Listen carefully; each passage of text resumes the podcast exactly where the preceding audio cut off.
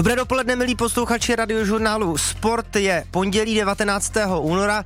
Máme za sebou pořádně nabitý fotbalový víkend a pokud se nemýlím, tak eh, taky docela bohatý fotbalový eh, týden před námi. No a pochopitelně, co by to bylo za pondělí, eh, kdyby nám chybělo povídání s fotbalovým expertem. No ale od minula už máme pravidelného experta a pochopitelně velkou osobnost české ligové historie, kterou teď vítám u nás ve studiu. Je tady Pavel Horvát. Pavle, vítej. Dobrý den, ahoj.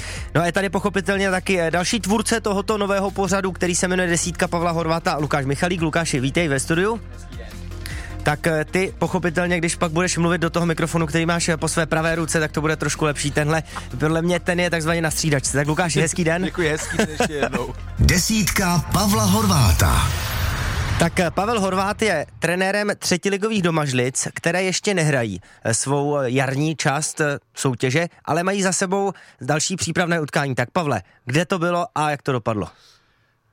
Bylo to v, v Plzni na Prokopávce, hráli jsme s brněnským Bčkem a vyhráli jsme 2-1, i když si myslím, že že to úplně neodpovídá tomu vývoji. První půli jsme nebyli dobrý, druhou půli to bylo lepší takže si máme o čem povídat s klukama v týdnu a doufám, že se zlepšíme. Ještě máme vlastně 14 dní do začátku soutěže. Hmm. Takže děkuji za optání. No a jak bys třeba ty ještě eh, promluvil o tom, eh, jak na tebe působí třeba eh, brněnské Bčko v porovnání s domažlickými vlastně ambicemi, protože pochopitelně Zbrojovka to je tým, který pochází z velkého města, ale její Ačko už tak nějak poslední roky pendluje mezi první druhou ligou a co Bčko. No tak já si myslím, že to bylo klasický Bčko, vlastně 90 5% si troufnu říct, že tam bylo mladých 18 letých, 20 letých kluků a doplněný o dva, o dva starší a, a zajímavý mužstvo, ale tyhle mužstva jsou ve všechny zajímavý pro nás dobrý soupeř. No. Hmm. Pokud máte zájem zavolat do našeho pořadu, který se jmenuje, jak jsem říkal, desítka Pavla Horváta, tak to můžete udělat na číslo 221 552 222. Připomínám, že řešíme hlavně uplynulé 21. kolo nejvyšší fotbalové soutěže. Desítka Pavla Horváta. Už máme i takovýhle jingle, Pavle. Tak eh, domluvili jsme se, že začneme sobotním kláním v Mladé Boleslavi, kterého ty se zúčastnil jako divák a Baník tam zvítězil 3-1. Ty si podle toho, co jsi mi říkal, jak dlouho jsi tam byl a kolik padlo gólů za tu dobu, viděl vlastně všechno. Já jsem viděl všechno, já musím říct, že už jsem absolvoval jeden fotbal předtím, takže jsem byl trošku jako pro Stydley, nebylo to úplně paráda, nejsem úplně uh, vypácký typ, takže i do Boleslavy jsem přijel, jenom jsem tím vypem proběh a byl jsem na tribuně vlastně celý poločas. Pak jsem druhý poločas prostál za hlavní tribunou, kde je samozřejmě bůřt a e, byl jsem tam s mým tátou, takže jsme e, to sledovali pozorně. Viděl jsem vlastně všechno. E, Baník zaslouženě vyhrál, to musíme říct, protože až na pár výjimek eh, v první půli si myslím, že, že byl celý zápas lepší, vytvářel si, vytvářel si střelecký pozice a vlastně v první půli eh, od 80. minuty vejš to rozhod těma dvouma gólama, pardon, od 80. od 40. od 35. minuty hmm. to, to, to rozhod, protože ty dva góly do šatny si myslím, že Boleslaví hodně otřásli a, a vlastně se z toho nedokázalo dostat. No. Motiv eh, úvodního, řekněme, poločasu, Baník hodně střílí. Mluvil o tom trenér Hapal, že to vlastně chtěli v přípravě po hráčích, možná to nevyšlo v úvodních dvou zápasech, ale nakonec tedy opravdu dvě první branky dosáhly takhle spoza vápna. Uh, musím souhlasit, musím souhlasit, protože tam mají spoustu hráčů, který, který vystřelit umějí. Uh, jak, jak uh, Adediran, který nastoupil, já teda odbočím od té střelby, protože já jsem, ho, já jsem ho vlastně viděl hrát po druhý naživo takhle.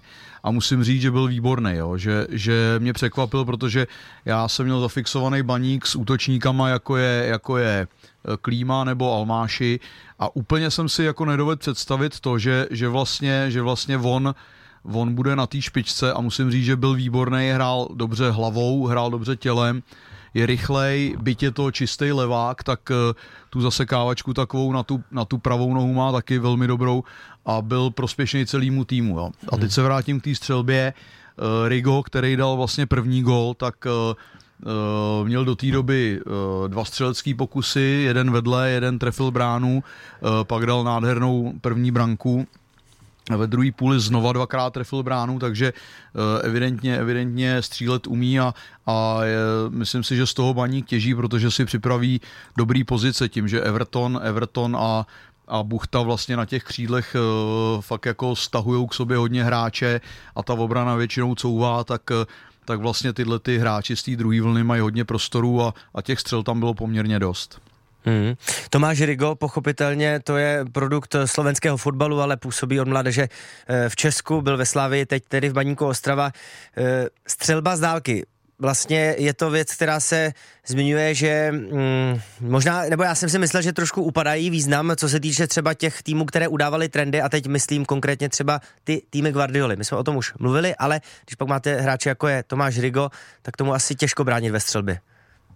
No tak jednoznačně, já si myslím, že pokud ty hráči, pokud ty hráči prostě jsou silní v té střelbě, tak, tak proč by nestříleli. Uh, myslím si, že jsme zmiňovali už, už Pavla Nedvěda, třeba Pavel Nedvěd prostě, eh, kdyby nemohl střílet, nebo kdyby, kdyby hrál kolem vápna krátký přihrávky, nebo jenom přenášel těžiště hry, tak asi by to nebyl Pavel Nedvěd a, a pokud ten hráč prostě je, je výjimečný v té střelbě, tak by ji měl používat a já samozřejmě taky, taky vím, že, že eh, statisticky z té dálky nepadá nepadá uh, eh, 100% gólů, to je, to je normální, ale já jsem přesvědčen, že tou střelbou se dá vytvořit prostě tlak a dá se vytvořit uh, standardní situace, protože ta střela může být tečovaná, brankař to vyrazí, dobíhat, je to, je to prostě pro mě osobně to je nedílná součást jako útoku. Hmm.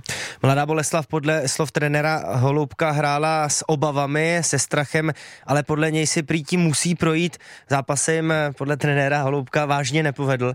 A mám pocit, Lukáši, že tam jeden z hráčů by měl vyčnívat a nějak se mu to nedaří, veď? To rozhodně. Vasil Kušej je hráč, který je určitě na pomezí reprezentace ale samozřejmě teď se neprosazuje a myslím si, že na, tom mu, na to může mít vliv i trochu změna herního stylu Mladé Boleslavy, která už nehraje tolik na protiútoky, ta křídla, ať už Kušej nebo Ladra, hodně zbíhají pro balón vlastně do hloubky hřiště. A on už eh, o tom mluvil v našem speciálu i dnes už bývalý sportovní ředitel Mladé Boleslavy Pavel Hoftych, že zkrátka Vasil Kušej by vlastně nemusel mít úplně uplatnění v tomto stylu. On potřebuje samozřejmě mít body, potřebuje mít čísla, sbírat asistence, sbírat góly, tak aby zkrátka měl šanci eh, se dostat třeba na euro, což je určitě jeho cíl. A zatím vlastně v těch dvou zápasech, jak proti Baníku Ostrava, tak vlastně v Plzní eh, tolik výrazný nebyl. No, tak je, je otázka, je otázka, jestli, jestli uh, mu to bude sedět, to je jasný. Uh, další otázka je, že ten měsíc té přípravy prostě já si myslím, že to není dostatečná doba na to, aby, aby ty hráči prostě pronikli do toho stylu, který ten trenér chce a, aby vlastně věděli, eh, co od toho ten trenér čeká. Jo? Samozřejmě některý, některý jo, některý ne a může být, že, že to Vasilovi bude trvat díl, ale samozřejmě eh, dokázal, že góly dávat umí, že produktivní umí být a, a je škoda takovýhle hráče na hřišti nemít, takže eh, já očekávám samozřejmě support od ostatních jako spoluhráčů jeho, protože takový, s takovýmhle hráčem chceš hrát, který můžeš dát balon do prostoru a on je schopný s tím něco vymyslet a ten zápas rozhodnout, takže já bych ho nezatracoval, je to začátek té soutěže a, a určitě je to zajímavý hráč. No. Hmm. no ale Mladé Boleslavy eh, vlastně už od té slavné výhry na Spartu na podzim odešla forma, co se týče výsledku, bych to alespoň tedy takhle popsal. A mluvilo se o tom spoustakrát. Eh, když se podíváte na tu soupisku, tak prostě tam jsou známá jména, jsou tam hráči s perspektivou, jsou tam zkušení borci a jsou tam podle mě velmi zajímaví cizinci. Pavle, tak eh, jak ty vidíš tenhle tým a proč se mu možná nedaří naplňovat ten potenciál? No, to je pěkná otázka, moc ti děkuju. To za málo. Hele, tak já si myslím, že většina těch týmů jako má, má dobrý kádry. Je otázka eh, prostě, jak, jak to mužstvo si sedne.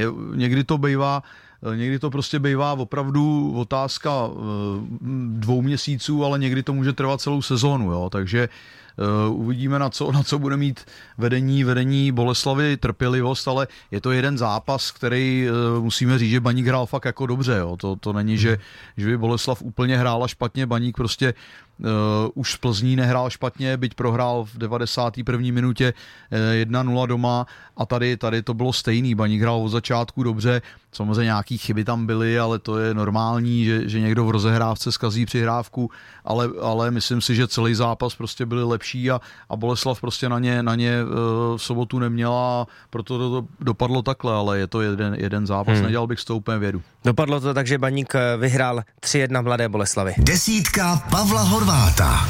Přesuneme se do Dělíčku, kde v sobotu nastoupila Viktoria Plzeň a výhrou 2-0 potvrdila třetí místo v tabulce. Eh, ten duel rozhodli Viktoriáni za 12 minut, dá se říct, trefili se Chorý a Schulz. Schulz tedy, Pavle, eh, opravdu krásně bych řekl, po tom centru Moskery. Jo, tak eh, trefil to, trefil to vlastně úplně ideálně, takový jakoby koníček trošku, trefil to tak, že brankař na to nemohl došáhnout a nemohl na to, nemohl na to došáhnout vlastně ani, ani ten obránce, který tam dobíhal.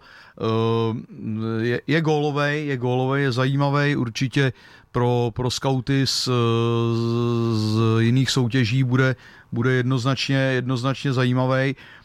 Otázka je, jak, jak, dlouho, jak dlouho vydrží v Plzni, protože já si myslím, že to je vlastně takový největší artikl, který by mohl, mohl z Plzně odejít má, má výborný věk, je zdravý a, hmm. a je produktivní, takže Pavel Šulc určitě jako do toho vstoupil tak, jak, jak vlastně do podzimní sezóny a, a je, je dobrý. Je hmm. dobrý.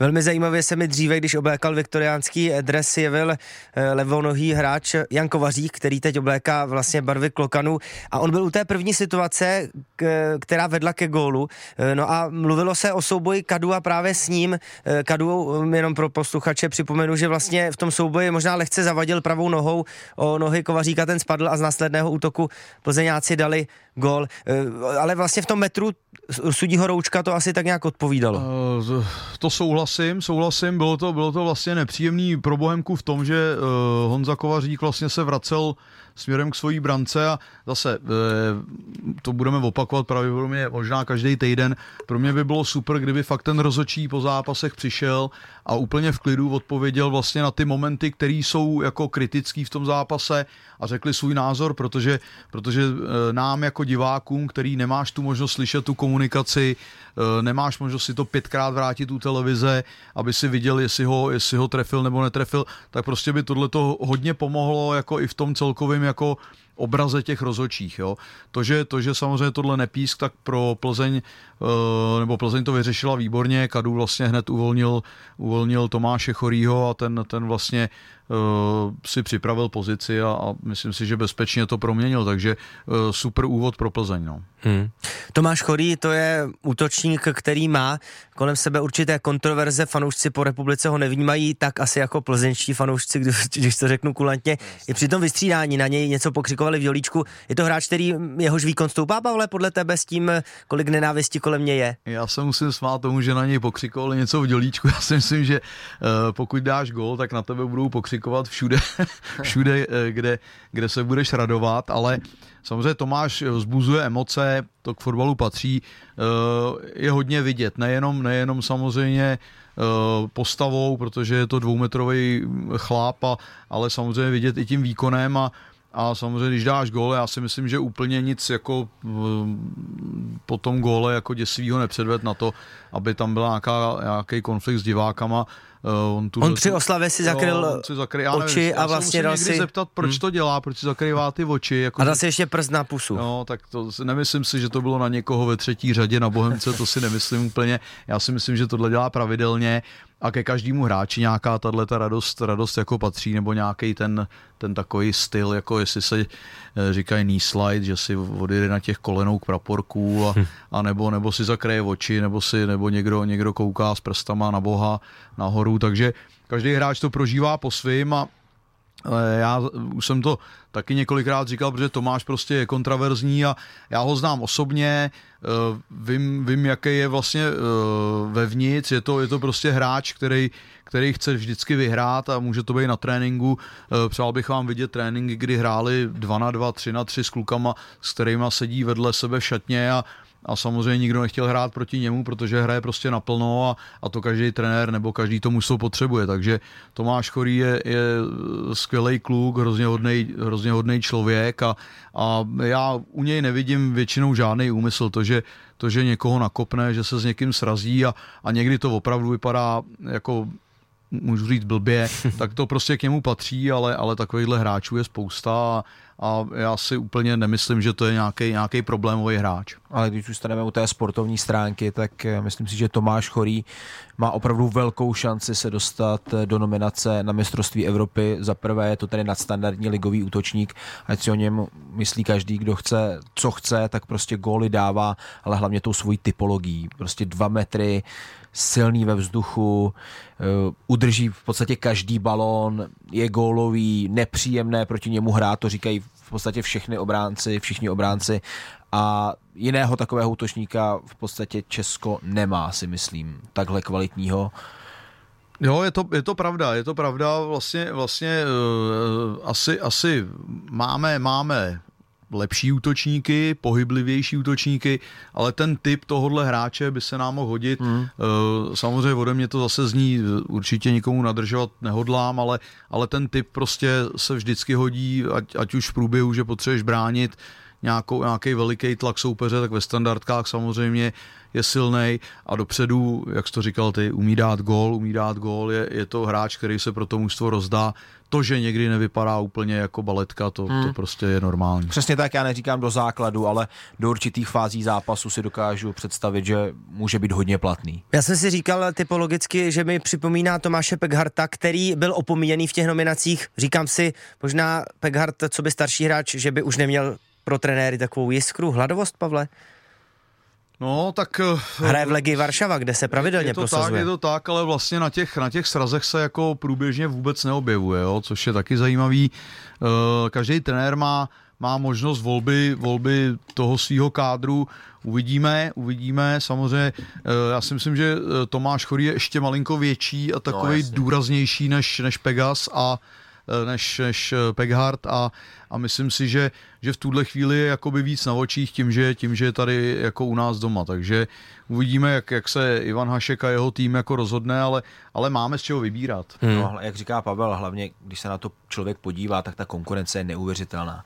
Šik, Čvančara, Hložek, Jurečka, Chytil, Kuchta, a Chorý, a můžeme hmm. pokračovat. Pánové, jsme malý národ, ale plný šikovných lidí. Jedeme dál, pokud chcete zavolat 221 552 222, probíráme aktuální ligové dění a třeba taky něco jiného. Hezký poslech. Desítka Pavla Horváta. Z těch sobotních zápasů gólově nejvíc zaujal ten na Střelnici, kde to tedy byl eh, vlastně opravdu gólový e, střelecký koncert. Jablonec 5, Budějovice 2. Lukáši, tak jaké to bylo? Ty jsi tam vlastně hodně byl jako divák. Hodně zajímavý zápas.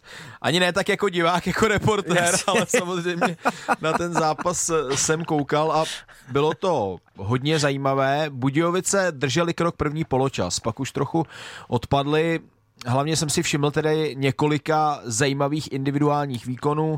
Budu stručný, Jakub Martinec zase prostě, ten, to už je, zase bych, bychom se k tomu vraceli, ale z něj už je tedy plnohodnotný podhrotový hráč. To už jsem řešil i s trenérem Radoslavem uh, Látalem, který mluvil o tom, že že Martinec byl v přípravě na stoperu katastrofální, teď budu citovat, a že vlastně proti Slávy hrál stopera zpočátku jenom proto, že nebyl Hurtádo, ale jinak, že s ním počítá zkrátka na pozici podhrotového hráče, ale on byl opravdu jako výborný, jo? že Jablonec nemá, možná od dob Martina Doležala neměl takového hrotového útočníka, který by byl silný ve vzduchu, podržel míče a podobně, takže jako Martinec bude plnit tuhle roli a dobře se doplňuje s těmi rychlonohými náběhovými hráči, jako je Chramosta, Drchal, Kanakimana a podobně. Velmi dobře hrál Matěj Polidar. Ještě promiň, ale než se k tomu dostaneš, ale Pavle, to už musí být taková opravdu velká znouzecnost, když chceš toho hráče nějak uplatnit, tak ho hráš do útoku prostě. No, je to vlastně ne, jak bys si ty jako trenér ne, počínal, ne, Nevím, jak bych to jako řekl. Václava Procházku dáš do útoku někdy třeba? No, tomu to nemusíš jako říkat. On tam poběží sám, ale ale ne, tak samozřejmě tohle je jako úplně extrém, většinou ty hráči prostě se posouvají uh, dozadu, že jo, v průběhu té kariéry, takže tohle to je jako velký extrém a uh, já samozřejmě jsem neviděl celý ten zápas Jablonce s Budějovicema, ale ty zprávy prostě takhle jdou, že, že byl výborný a on už byl výborný na té slávě, že jo.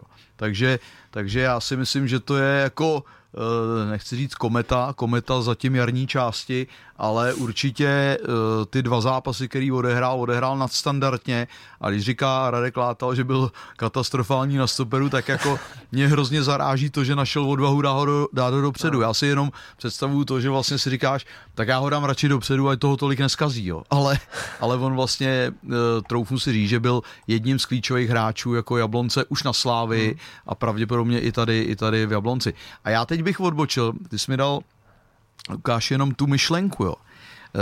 Uh, 8 gólů. Komentuješ ten zápas, jo? já jsem se na to chtěl zeptat, už jsem vás poslouchal dřív. Uh, jak, jak to všechno stíháš? Jako ty musíš vidět asistence, musíš koukat jako vlastně na tu, na tu hru jenom. Uh, teď do toho tam určitě si seděl mezi pár příznivcema Jablonců, který tak. jsou hodně kritický, musím říct, ale zase na druhou stranu úplně neměli proč, když tam byl ty teďka tak mě zajímá ten průběh, jako jo, teď se to tam sype, protože Jablonec vlastně dal dva góly v té, teď nevím, jestli to bylo v první nebo v druhé půli hned po sobě. Jo, to bylo ve, jo. na začátku druhé jo. půle. A, a jak, jak tohle to jde zvládnout jako na, tý, na tom vašem stanovišti, no? Tak je tam podstatné to, zrovna v Jablonci, že tam má člověk skutečně jako skvělý výhled. My, hmm. my vlastně sedíme na té protilehlé tribuně, ne tam, kde jsou televize a jsme v podstatě hned u hřiště. Jo. Takže to je fakt skvělé, že vlastně máme přehled o tom, co se na hřišti děje. My tedy nekomentujeme celý ten zápas, takže když padne ten gól, tak ještě máme jako možnost jo. se podívat, kdo centroval, kdo dal gól. Občas to je samozřejmě jako složité, že člověk se nezorientuje třeba v té rychlosti, ale teď to v tomhle případě bylo poměrně v pohodě, byť třeba ten gol Martince, to byla taková jako trma vrma, člověk nevěděl, jestli to trefil hrudí, kolenem nebo tak, ale jak říkáš, Pavle, je to frmol, ale dá se to zvládnout. Hmm. A je, tam, je tam krásný, já teda Samozřejmě jako v rádiu začínám a je, je skvělá čeština. Jako. Čeština je fantastická, protože těch slov vlastně, takových těch přirovnání, který vy používáte, je to jako výborný. Hmm. No skvělá čeština, pochopitelně, když zmíním ale jednoho Slováka, tak eh, u něj se taky dá trošku implementovat nějaká variace, protože pochopitelně byla ta Martincova branka, nebo nebyla. No nebyla, přihrával, že? Na tu branku. Tak co tenhle Slováka nová posila Jablonci Lukáši? Zajímavý hráč, musím říct, eh, že se dobře doplňoval ve středu hřiště s Milošem Kratochvílem. Eh, je to kapitán slovenské reprezentační 21.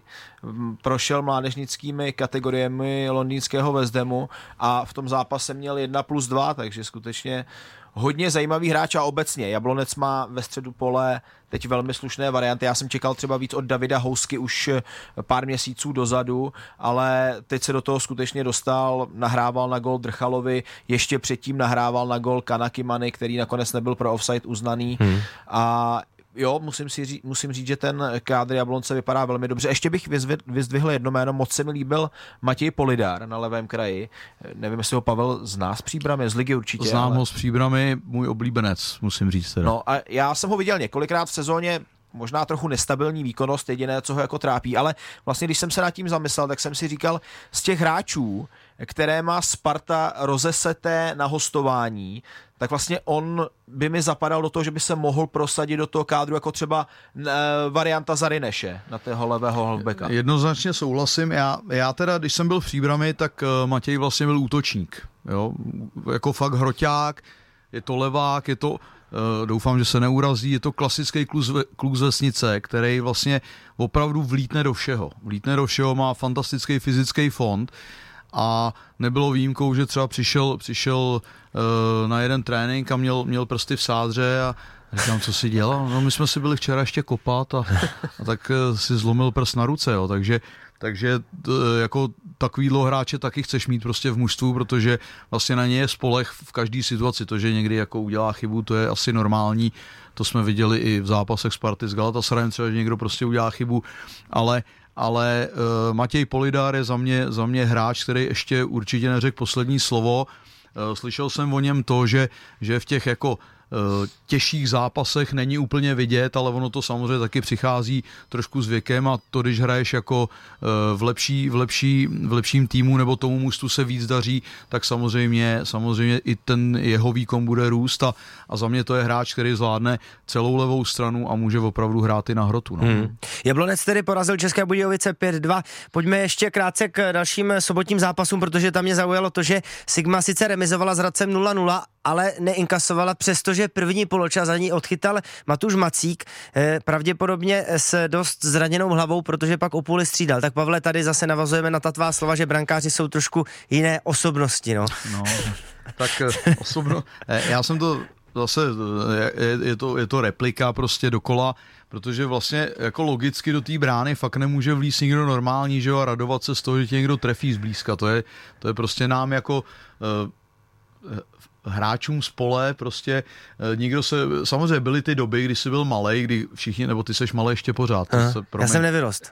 Ty by, ty by si vlastně chtěl být brankář furt, ale my, co jsme vyrostli, tak když jsme byli malí, tak jsme furt chodili do brány, nebo chtěl si to zkusit prostě Jo, ale pak toho samozřejmě s tím věkem, když dostaneš opravdu nějakou mordu jako z 10 metrů, tak, tak si to fakt jako rozmyslí, říká, tak já bych radši asi ty góly jako dával, než, než jim zabraňoval.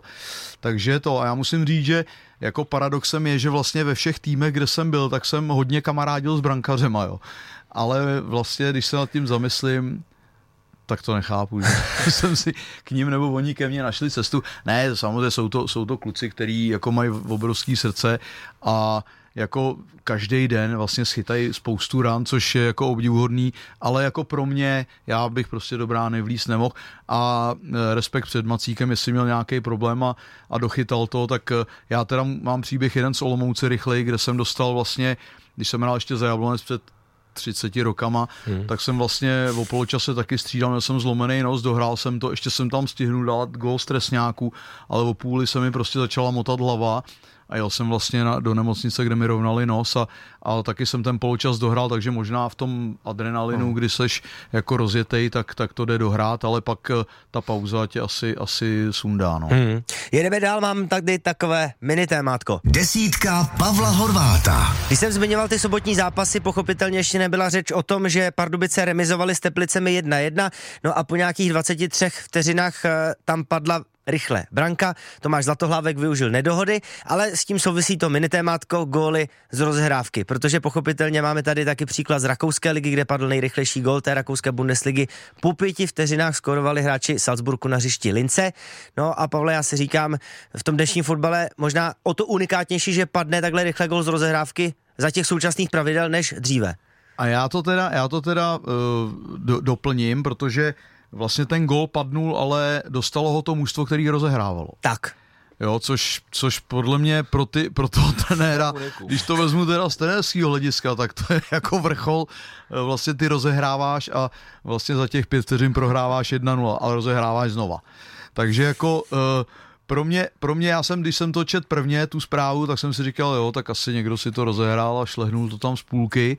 No ale vlastně byly dvě přihrávky dozadu, stoper, poslední hráč to připravil Golmanovi a ten trefil dobíhajícího útočníka do nohy a od něj se to odrazilo do brány. Takže většinou padají ty góly za těch pár vteřin jako po rozehrání do té brány eh, toho mužstva, který ten balon nemělo a tady to bylo naopak, takže to je úplně jako uh, blázinec za mě a já musím říct, že vlastně uh, takový největší, největší příklad z poslední doby, co si pamatuju, bylo Paris Saint-Germain. Uh, vlastně na ty, na ty tři přihrávky šel Bape sám na bránu a, a přehodil golmana, tak to bylo evidentně jako nacvičený a vyšlo jim to krásně, ale ale vlastně by se to nemělo stávat, jako je to, je to velká chyba toho bránícího týmu. Uh, musím říct, že, že jako uh, úplně si nepamatuju zápas, kdybych jako uh, v dospělých, v dospělých, kdyby, kdybych jako byl přítomný tomu, že, že jako takhle hned z prvního útoku padne, padne gol. Hmm. Já na to navážu, možná už se to neděje eh, v těchto dnech tolik, nebo v této době, nebo určitě ne, ale hráč s tvojí kopací technikou, to se samozřejmě nabízí to zkusit, že jo, když je hráč větý. Nahrál si mi, nahrál si mi, já jsem, uh, my, jsme, my jsme byli uh, v Holandsku na turnaji, když jsem byl ve Spartě v Adorostu, tak jsme byli na turnaji v Rotterdamu a tam se mi to povedlo vlastně eh, z rozehrávky, kdy vlastně můj spoluhráč Marcel Švejdík mi říká, hele, pojď se, kde stojí. A já říkám, no tak mi to posuň, tak jsem to zkusil a trefil jsem to, vlastně to zapadlo přímo jako pod břevno, takže to je samozřejmě krásný gól, ale, ale není to moc obvyklý, ty brankaři většinou stojí dobře jako a, a tohle byla vyloženě chyba, že možná si tam ještě s někým povídal na vápně a, a zaspal, ale, ale nemělo by se to asi stávat. No. Ale zase je zvyk, taky možná bychom k tomu došli, nevím, jestli nepředbíhám, co tam máš v tématu, ale je zvyk prostě vytvořit si tím prvním nákopem nějaký tlak nebo dostat soupeře eh, pod tlak a a vlastně viděl jsem, eh, tuším, že to bylo i v anglické lize, jeden tým, že to opravdu dají přímo až do autu k rohovýmu praporku a teď ten stadion samozřejmě na domácím prostředí come on a, a jdeme na ně a, a jdeme do souboje. No. Hmm. Takže, takže i tak se dá jako vytvořit nějaký úvodní tlak na domácím hřišti. No. Takový vlastně rugbyový prvek, že získáváš území tím, že to prostě nakopneš z té rozehry co nejvíc dopředu. Jo, souhlasím, souhlasím a ne, nevidím na tom nic špatného, tak jako jako eh, obzvlášť, když hraješ doma, tak si prostě chceš vytvořit uh, pozici na to, aby, aby ten soupeř trošku jako uh, řekl ty chtěl no. říct něco, ty bláho, tady to dneska úplně jednoduchý nebude, takže, takže tohle to k tomu může posloužit a samozřejmě buď ten balon doletí do autu, nebo se tam stane nějaký souboj, který ty lidi a ty hráče dostane ještě, ještě vejš a je to super. Poslouchej Sport. Radiožurnál Sport. No pochopitelně eh, rychle uh, go, nebo rychlý gol po rozehrávce Karviné dala i Slávia v tom nedělním utkání, kdy po vlastním golu Memiče rozehrávali karvinští a myslím, že od Jiřího Fleischmana šel balon na půlku Slávie, ale pak velmi rychlá reakce do děry a chytil skóruje. Po 11 vteřinách od té rozehry, Pavle, tak tady no, zlomený zápas vlastně v tu no, chvíli. Je to, jas, to, je, to je jasný, no. Jako už ten první gol byl, že jo, ne, ne náhodnej, ne náhodnej, ale byl krásný centr Štrance. Smolnej, smolnej gol, dejme tomu jo, a, a uh, ta poprava přišla prostě po dalších, po další jako minutě, než se rozehrálo po té radosti slávistů a, a v tu chvíli prostě Slávě je tak silná a Karviná není úplně e, v top, v top formě a kondici v tuhle chvíli a, a samozřejmě ten zápas e, pro Karvinou byl už moc těžký. Hmm. No ale jak je to v tom fotbale často na vážkách vlastně tenká linie mezi tím příslovečným úspěchem, neúspěchem, tam totiž na začátku Mandous dostal přirávku od zimy na rozehrávku a trošku najednou možná spanikařil a málem mu to srazil nějaký ten útočník do, do brány. Jo, je to tak, to, tohle prostě je, ne, všichni říkají, že štěstí není, ale tohle je malinko štěstí, jo, tam si myslím, že ten útočník tam šel vlastně dobře, nevím, jestli Zima, Zima ne, nekřičel na, na Mandyho, aby, aby si dal větší pozor, protože to vypadalo, že o něm vůbec nevěděl. A uh, vlastně, vlastně, já nevím, kolik chybělo, ale, ale bylo to vlastně jedna z největších šancí Karviní. A, a kdyby ten gol padnul, tak, tak samozřejmě ten zápas se může vyvíjet jinak. Je to, je to prostě uh, o tom, jak ten zápas probíhá, jak využiješ šance, a nebo jak využiješ chyby soupeře. A, a Slávě v tom zase byla lepší. No. Hmm.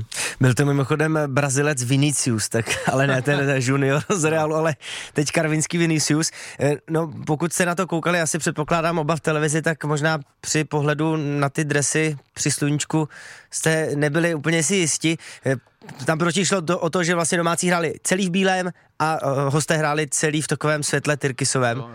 Eh, Pavle, ty nemáš problémy s barvami? No, problém s barvami nemám, ale je pravda, že to počasí v tom dovede jako udělat paseku. Ono, ono je, jiná, je jiný světlo, když, je, když jsou reflektory rozsvícený a je zataženo a je jiný světlo, když je sluníčko, takže zápasy od tří a od šesti můžou vypadat úplně jinak jako pod normálním světlem přírodním a, a pod, pod eh, reflektorama, takže Eh, možná, možná by byl čas na to, aby, aby výrobci těch drezů nebo, nebo vedoucí těch mužstev, který vlastně domlouvají barvy, barvy drezů, se nad tímhle trošku zamysleli, protože si myslím, že už eh, se tohle jednou řešilo, nevím, jestli to byla zrovna Slávě, ale, ale byly ty drezy taky hodně podobný a, a ještě podle mě sněžilo, nevím, jestli to hmm. bylo na Slovácku někde ten zápas Slávě, myslím si, že to tak, hmm. takhle nej, nejsem úplně daleko od pravdy a řešilo se to a, a, a nebylo to dobře vidět. No. Hmm. no co se týče Slávě, tak ta se musela popasovat s tou ztrátou vlastně ve Zlíně po tom svém moravskosleském tripu. E, měl si rád tyhle třeba týdenní anabáze, když tam přišla nějaká dohrávka, prostě musíš zůstat na místě, s týmem seš déle. Možná... Já, ty, ty víš víc než já, já teda nevím, jestli Slávě tam zůstala teda, jo? E, jo, jo. Zůstali. Hmm. hmm. No, tak měli čas na regeneraci, protože ta cesta, e, byť D1 už je daleko lepší, musím hmm. říct, z vlastní zkušenosti, tak furt je to D1, kde, hmm. kde je opravdu možnost se seknout. Takže uh, asi logicky tam zůstali, uh, odpočinuli si, potrénovali a, a ten zápas zvládli líp.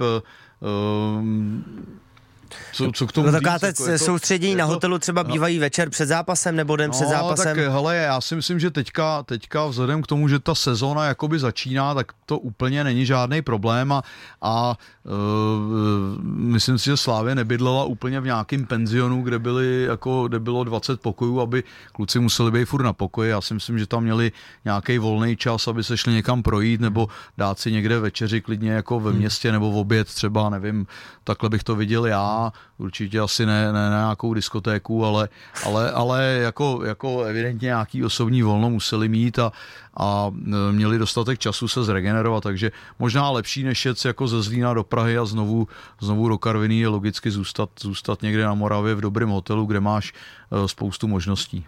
No vlastně trenér Trpišovský zmiňoval v pozápasovém rozhovoru, že je pozbudil také před tím zápasem v Karviné e, jeden z fanoušků, který patří na tribunu Sever často a vlastně on je nějakým bojovníkem v kleci a vyhrál nějaký svůj zápas, myslím, že to byl nějaký gala večer bojových umění v Liberci právě v sobotu hmm. a prý na to dohromady koukali. Ale říkám si, jestli on ten daný dotyčný nepozbudil příliš eh, toho nového senegalského hráče, když slavil hmm. pak s panem Trpišovským ten svůj první gol, on mu dal do nosu totiž při té oslavě. tak Indra dostal do nosu už nedávno v bagu, takže možná na to byl malinko připravený, ale ale tak to jsou emoce, jako no, tak to, to prostě bych úplně neviděl. Já si myslím, že když to není nic, nic tak závažného, jako to třeba bylo minule, tak, eh, tak si myslím, že, že spíše to jako pousmání, ale, ale jsou to emoce a ta radost prostě k tomu patří. A někdy ty zranění, mohlo by to být další téma třeba v dalším pořadu, zranění přicházejí i, i při těchto radostech, eh, někdy tam, někdy tam dojde i k úrazům, nejenom toho hráče, co slaví, ale někdo, kdo tam třeba je první a pak někdo tam skočí na ty, do toho hloučku, eh, když je to 90 kilový chlápa vyskočí na tebe z, z metru a půl a opravdu tu radost nechá propuknout, tak to někdy bolí, no. Takže, hmm. takže někdy bacha, no. Ale Jsem konkrétně... určitě pardon, o hmm. Maliku Diufovi a ten tedy vypadá velmi dobře, musím hmm. říct, 19 let. Ale co mě zaujalo, tak vlastně trenér Trpišovský také říkal, že on mluví prý převážně francouzsky, anglicky moc nevládne a to si pak říkám, jak mu vysvětlíš, kam má nabíhat při rohu, při standardce, protože předpokládám, že ze slávistů většina mluví tedy anglicky a francouzsky tam úplně zase asi tolik lidí není. Pavle, jak bys tohle řešil v kabině? Já, no? já, jak by, já, já ti pak řeknu, jak bych to řešil. Já ti řeknu, když jsem přišel do Portugalska, tak jsem nemluvil ani anglicky, ani portugalsky a taky jsem věděl, kde mám stát při rohu. A myslím, si, že, myslím si, že je to samozřejmě i o inteligenci toho hráče a, a těch, těch trenérů. Eh, v dnešní době já si myslím, že eh, teď fakt jako si myslím, že tam určitě budou dva hráči, který mluví francouzsky. Už Ogbu určitě bude mluvit francouzsky hmm. pravděpodobně a uh, už jsou tady díl v Čechách, takže, takže si myslím, že, že tu pomoc, tu pomoc ten hráč, který úplně nevládne jako česky, dostane a, a tady ty věci na hřišti, na hřišti jsou prostě základ toho, aby ten hráč mohl fungovat a pokud by nechápal Eh, kde má být eh, na hřišti, tak, tak samozřejmě nemůže v tom týmu být. Takže je to, je to otázka pro toho hráče, je to otázka pro to, jak to mají nastavený v tom klubu, eh, aby ty hráči se prostě minimálně aspoň ty pokyny na tom hřišti v té češtině jako zvládli, zvládli řešit. Ve Spartě samozřejmě asi je první angličtina, protože trenér česky taky nemluví, takže ve Spartě to možná bude trošku jinak, ale myslím si, že ve Slávi je to kombinace česko, česko-anglicky, francouzsky. Vlastně k tomu chci dodat, že můžeme se podívat občas pod pokličku, jak to funguje v těch největších pražských klubech, protože dávají pochopitelně na své sociální sítě četná videa. Spartani opravdu komunikují v angličtině a u Slavistu mě zaujalo, když tam byly videa z podzimu, nějak ta cesta Evropskou ligou třeba proti AS Dream, tak oni vlastně mluví trenéři česky a pak tam právě nějaký hráč třeba asistuje s tím, že překládá kolegovi. Mně to tedy ale přijde dost komplikované, Pavle. No, tak je to, je to komplikovaný, ale je to nutný, jako jo. Pokud máš hráče opravdu, který umí jenom francouzsky, tak já, eh, když nevím, myslím si, že Ivan Hašek umí francouzsky, Karel Jarolím bude umět francouzsky, Pavel Forst uměl trošku francouzsky, jo, takže takže eh, ti pomůžou, ti pomůžou jako spoluhráči, který, který něco rozumějí. Jo. Eh, já jsem byl v Japonsku, eh, já jsem se teda jako japonsky troufnu říct naučil, ty, ty takový ty základní věci, ale byli, měli jsme v týmu Brazilce, který prostě se neučili a ty měli svýho překladatele. Já když jsem tam vlastně prvně přišel, tak byl trenér Ivan Hašek a já jsem samozřejmě poslouchal to, co říkal, to, co říkal v češtině, protože jsem věděl, o čem bude mluvit, to, to mi řekl předtím. Pak mluvil normálně japonsky a Japonec to překládal Brazilcům do, do portugalštiny. Takže, hmm. takže pro mě to bylo úplně neskutečné, že vlastně mluvil hlavní trenér a do toho zezadu mluvil ten překladatel. Já jsem si říkal, no, tak to si dělá srandu, on mu do toho kecá. A pak jsem zjistil, že to vlastně je překladatel. Takže, takže takhle to tam fungovalo, jo. takže není úplně výjimka a myslím si, že to tam funguje doteď, protože nepředpokládám, že Brazilci se budou učit japonsky jako a, a to, takže si myslím, že to tam funguje doteď a u těch týmů jsou prostě překladatelé a, a takhle to funguje. Takže tady pokud máš spoluhráče, který se domluví prostě tou řečí toho, toho kluka, tak, tak proč to nevyužít a nedělal bych z toho vědu, je to, je to otázka, jak to, jak to, to mužstvo přijímá a pokud to funguje, tak, tak je to jejich věc. Hmm. Desítka Pavla Horváta. Posloucháte nový pořad radiožurnálu Sport desítka Pavla Horváta. My eh, probíráme 21. ligové kolo, po kterém eh, čtyři body před Sláví, která vyhrála v Karviné 3-0, zůstává její největší rival, a to sice mistrovská Sparta. Spartani včera na letné večer porazili Liberec 2-1, ale to utkání bylo pochopitelně docela dramatické až do samého konce eh, a hodně se mluví o několika situacích, které pochopitelně probereme. Tak nejprve pojďme na ten gol Liberce, který padnul vlastně po takovém breaku, který ale smrděl trošku offsidem, byl na 1-2 nakonec tedy, jak jsem říkal, to zdramatizovalo. Jak jsi to viděl ty, Pavle? No tak vzali jsme to od konce, celkem logicky, protože ten, ten gol vlastně to opravdu zdramatizoval. Eh, já jsem, co jsem viděl, tak eh, Liberec měl hodně, hodně příležitostí jako střeleckých. Zápasy Sparta Liberec jsou, jsou prostě zvláštní. Liberec na Spartu Eh, vlastně historicky jako umí, takže eh, si Sparta úplně proti Liberci nemůže být nikdy jistá. Eh, ten gól, já si myslím, že to byl offside. Já si myslím, že ten hráč byl tak blízko tomu míči a ovlivnil prostě vyběhnutí Vindala, že, že to byl offside, ale zase, už jsme to tady dneska říkali, zajímalo by mě pohled uh, rozočího lajnovýho, jo, ro, uh, pohled hlavního a pohled uh, rozočích u, u videa, podle čeho prostě rozhodli, že, že tu hru jako neovlivnil. Takže, takže za mě to byl offside, ale moc by mě zajímalo ty důvody, proč to vlastně tak nebylo. Hmm, on nám to včera říkal kolega Pavel Telšar, který byl na semináři rozočích i vlastně s předsedou panem Kovaříkem a ten tam prý vysvětloval, že zkrátka takovéhle situace už se jako offsideové neposuzují. Byť tedy mně taky přišlo, že nějakým způsobem tu hru ovlivnil, ale zkrátka nakonec to tedy nebylo posouzené jako offside, do hry se nezapojil, nejspíš tedy, kdyby tam nebyl, tak by ta hra pokračovala jako ve stejném duchu, ale samozřejmě bylo to poměrně kontroverzní. Já si vždycky u tohohle podobné, nebo u tohoto momentu vzpomenu na třeba gol Nisterloje na Euro 2004, když také zůstal za zády České repre při tom památném zápasu a vlastně on nebyl v offsideu aktivně, ale vlastně získal výhodu tou pozicí. A já si často říkám, protože i včera vlastně eh, Horský získal výhodu tím, že už běžel směrem ke spartianské bráně, že kdyby to tedy chtěli ad absurdum týmy implementovat, no tak prostě jednoho borce opravdu budou často posílat, běž tam na to velké vápno, nebuď hlavně aktivní, ale budeš tam. No tak já to zlehčím a teď si vem těch devět, který by bránili bez něj, jak by byli uhraný a on by byl v pohodě a, a čekal by tam. Ne, tak je, jo, e, v určitých fázích by to jako mohlo jít a musím říct, že vlastně některé ty situace třeba i standardky vlastně v tom, v tom prostoru toho hráče tam máš, když víš, že ten centr poletí doprava, tak vlastně vlevo nebo ve prostřed toho vápna už může být hráč, který si tu svoji pozici vlastně jako, jako předpřipravuje, až tam ten balon přiletí, ale, ale že by takhle jako někdo tam opravdu odfrkoval a čekal, až mu to dají, tak jako moc bych, jako mě zajímal ten názor těch devíti ostatních, který by to měli bránit. No. Každopádně další věc, která se řešila, eh, to je pochopitelně neudělení eh, žluté karty Jakubu Peškovi, ale už v prvním poločase, a to je důležité zmínit v 35. minutě, když zajel do Penera, v té chvíli už měl žlutou kartu. Tak jak ty z tohle viděl, Pavle, měla přijít eh, druhá žlutá a vyloučení? Viděl jsem to, dostanu se k tomu na konci mojí odpovědi. Zase by mi zajímalo prostě pohled rozhočího, protože protože eh, hlavní rozočí vlastně měl tu možnost, že tam měl lineovýho, bylo to na té straně, kde, kde je, kde je uh, lineový rozočí a zajímalo by mě jejich výklad, protože za mě to byla žlutá karta.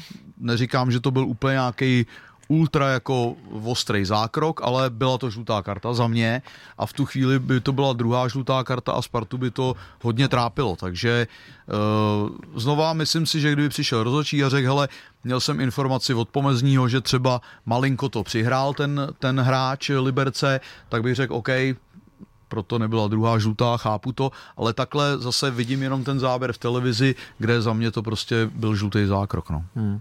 Hmm, byl to zákrok na Nikolase Penera, takže Pešek hrál dál, no a Sparta pochopitelně po bezbrankové první půli udeřil, no, Pavle, ano. Pardon, a pardon, a vlastně uh, jsem si jistý, že to byl jeden z důvodů, proč Pešek střídal o půli vlastně, protože, protože vlastně uh, asi ta kritika nějaká tam byla, nebo i spartianská lavička si byla vědomá toho, že, že mu to jakoby v úvozovkách prošlo a že vlastně každý další souboj by mohl být ohodnocený žlutou kartou a, hmm. a ona by šla do oslabení, takže něco na tom, něco na tom. Hmm. No každopádně po půli tedy Spartani dvěma slepenými goly, by to nebylo tak blízko jako ty dva goly Slávy, ale také velmi rychle po sobě udeřili. A vlastně i Hugo Jan Bačkovský v pozápasových interviews připomněl, že vlastně možná to vzešlo z té hry Liberce, která byla hodně na míči, snažili se o kombinaci, ale přišly tam ztráty na útočné polovině a rychlé breaky. A já se ptám Pavla Horváta, nakolik má trenér L5 třeba v tom současném fotbale na takové té dlouhé kombinaci, která je často od golmana, když pak takhle inkasuje a vlastně často na to doplácí. Třeba když to řeknu, tak v Premier League na to hodně doplácí Burnley, které se pod kompanem snaží hrát s míčem, no ale nemá na to vlastně hráče. Tak je, je, to, je to moderní, je to výstavba, to slovo je výstavba. Já úplně toho nejsem příznivec, jo. Myslím si, že můžeš jako nebo můžeš, musíš si vyhodnotit, na co to mužstvo má a na co nemá a proti komu hraješ. Jo? Někdo brání tak, že, že tě nechá hrát, že, že vlastně jako opravdu ti couvne a bude čekat jenom na ty breaky, někdo tě bude chtít presovat a když víš, jak to druhý mužstvo presuje, tak vlastně můžeš získat nějaký prostor, uh, uh, přes který jako projdeš ten, ten úvodní pressing, ale ale samozřejmě k tomu, k tomu patří i tyhle ty ztráty a, a bohužel pro Liberec eh, včera, včera na tohle doplatili, ale, ale zase samozřejmě nikdo nechce jako vzít balon od brankaře a kopat to, kopat to úplně co nejdál a, a jenom, jenom jako bojovat, takže i ty hráči si chtějí zahrát fotbal, ale, ale někdy míně víc. No. Hmm. Tam je určitě jednoznačný pokyn od trenéra Luboše Kozla, protože Liberec to hraje dlouhodobě, zkrátka se snaží hrát s brankářem Bačkovský si myslím, že k tomu má i dobré předpoklady, ale je pravda, že občas to riziko je hodně, hodně velké a nejen při tom gólu včera, ale párkrát se to mohlo vymstít ještě Liberci znovu, protože ty chyby přicházely. Hmm. Trenér Kozel vyzdvihoval výkon svých svěřenců, kteří podle něj potrápili Spartu eh, na letné jako dlouho už nikdo ne. Možná se na tom podepsalo také to, že ve čtvrtek se hráli Spartaní těžké utkání v Istanbulu se nešťastným koncem. No a pochopitelně Pavel Horva, který toho v Evropě odehrál spoustu, eh, možná nejlépe může teď říct, jaké to je tedy opravdu hrát na vyprodaném 50 tisícovém stadionu, pak tedy doma na dobře vyprodaném stadionu, ale prostě tu vlastní ligu, jak je to prostě náročné tohle přepínat. Tak teď to řekl správně, já pak zmíním nějaký klub, který teď ještě nevím, ale když hraješ eh, na Galatasaray, kde je 50 a hraješ doma na Spartě, kde je 16, nebo kolik tam včera bylo, tak je to furt super. Jo, protože jednak hraješ doma, jednak hraješ doma, máš tu podporu těch lidí, uh, nikam úplně necestuješ, uh, vlastně to byly čtyři dny mezi tím, je to tak? Já moc neumím počítat, čtvrt, no. Pátek, sobota, neděle nebyly, bylo to, bylo to rychlejc. Nebyla. Takže, ta, nebyla ne, neděla. Uh, takže já si myslím, že, že fyzicky, fyzicky museli hodně odpočívat, měli za sebou ten návrat z Istanbulu, ale měli za sebou v zádech 16 tisíc lidí nechci říct, že problém, ale velký rozdíl je třeba, když, a to jsem zažil, když jsme hráli pohár venku a za tři dny jsme hráli v Příbrami, kde bylo, kde bylo dva a půl tisíce lidí, který ti od začátku nadávají samozřejmě. A to nemyslím, že to je jenom v příbrami, ale prostě chtějí tě porazit, je to logický a ta návštěva není veliká, tak eh, nechci říct, že ty to jako nechceš, ale prostě logicky to musíš podcenit, když vyběhneš tři dny předtím na stadiáku, kde je 40 tisíc lidí a je tam atmosféra, i to kolem toho zápasu prostě je, je to jedno, jedno velký show a za tři dny nastoupíš na nějakým menším stadionu, abych nemenoval teda znova příbram, tak, tak prostě nevím, můžeš jít do Budějovic, kde taky je to blízko, kde, kde, kde prostě to vypadá, že se vlastně nemůže nic stát, hraješ proti mužstvu, který bude v tabulce jako někde pod tebou.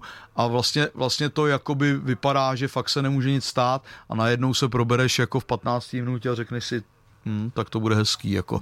Jo, nohy trošku, trošku hlava, soupeř, který ti nedaruje vůbec nic a tobě se úplně nedaří a, a není to nic příjemného. Ale je potřeba se s tím vyrovnat, protože ty body platí stejně před 30 tisícema lidma jako před dvouma tisíce. Hmm.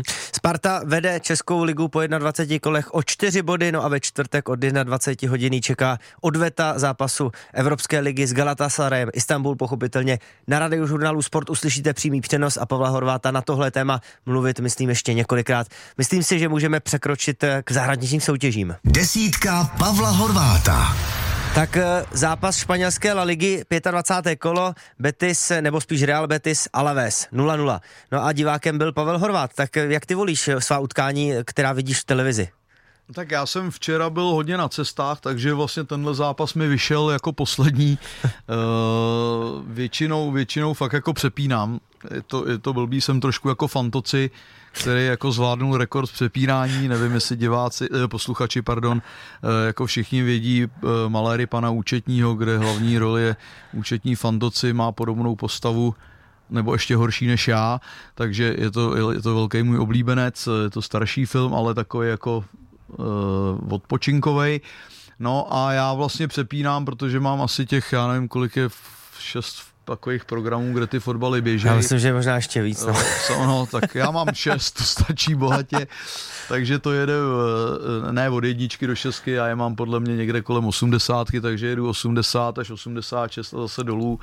Eh, většinou mám k tomu puštěné ještě live score, abych věděl, kdyby náhodou pad gol, abych ho nepropás a pak se můžeš vrátit, že jo.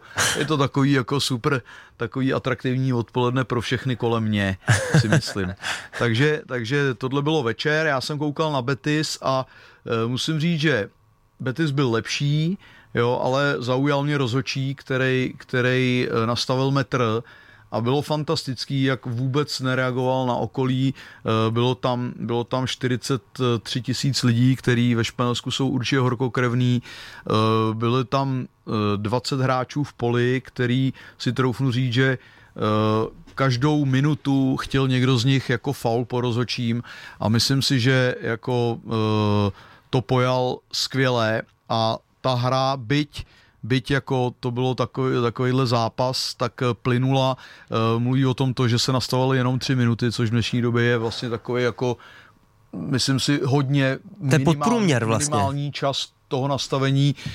Uh, obě ty mužstva střídali vlastně veškerý počet hráčů a přesto byly jenom tři, tři minuty nastavení, takže, takže velký respekt, který, který ten rozhodčí si jako udělal u těch hráčů a a odsejpalo to, jo. Hmm. Bylo to, byl to dobrý zápas, ne, Betis neproměnil šance, ale ale byl lepší a, a mě zaujal tenhle ten výkon toho hmm. rozhodčího. Mm, ve španělské lize vlastně teď Barcelona trošku oživila naděje třeba na druhé místo, když porazila Celtu Vigo na jím hřišti 2-1. Real remizoval ve Vajkánu nebo s Vajekánem na jeho hřišti 1-1. Každopádně dohrávka dnes eh, Atletik Bilbao proti Žironě. No a tam si říkám, jestli ty jako fanoušek fotbalu spíš zvolíš Španělsko, anebo třeba záchranářskou bitvu v Anglii, Premier League Everton proti Crystal Palace. No já zvolím Španělsko určitě, protože uh, Gironu jako sleduju, dá se říct, a Bilbao je můj oblíbený hmm. tým, protože protože... Tam za jména jsou na výslovnost docela těžká, je to, co? Je to, jsou, no, jsou všechny stejný, když to zkomolíš trošku, tak oni z něj všichni stejně, ty koncovky, takže pro mě jako začátečníka u vás tady uh, ideální. v rádiu je to ideální, takže se do toho nebudem pouštět, ale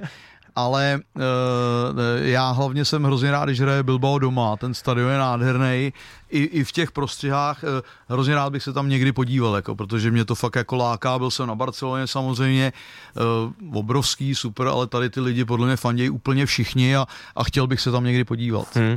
Ještě jedna maličkost, která mě zaujala z druhé anglické ligy, Michael Bleal, trenér Sunderlandu při střídání svého hráče, nereagoval na to, že mu podával ruku. To musel být hodně naštvaný ten trenér na hráče. To je super, že jsem tady zrovna já takhle. Ale tak jako na rovinu. Udělal jsi to někdy? Uh, no že bys nepodal hráči ruku? No tak jako když úplně nejde jako kolem mě, no tak já za ním neběžím, jako musím Nebo spíš říct. trenérovi, že jo? když No jasně, naštvaný. no takhle, tak já se beru jako trenér teďka už, takže... Přesně tak. Takže Jasně. Eh, tak, takhle, z pozice hráče jsem hrál zápas, kdy jsem uh, dostal za vyučenou od Pavla Vrby. Bylo to v té naší nejlepší éře v Plzni, bylo to v Teplicích, kdy mě vystřídal ve 44. minutě. A vím, že jsem hrozně nadával samozřejmě a, a taky jsem mu tu ruke, ruku nepodal, i když si myslím, že on ke mně taky nešel, protože na mě určitě musel být naštvaný. A pak jsme si to samozřejmě jako s postupem času vyříkali. A, ale, ale uh, uh, jako máš občas jako takový pocit ten trenér, že, že jako úplně si s tím hráčem jako plácou nechceš, ale, hmm. ale je to normální. Říká Pavel Horvát, který byl opět eh, vlastně hlavním aktérem pořadu. Desítka Pavla Horváta, tak těším se zase za týden. Díky moc za povídání. Díky moc, mějte se krásný den. Díky Lukáši Michalíkovi taky. Hezký den. Mějte se, nashledanou.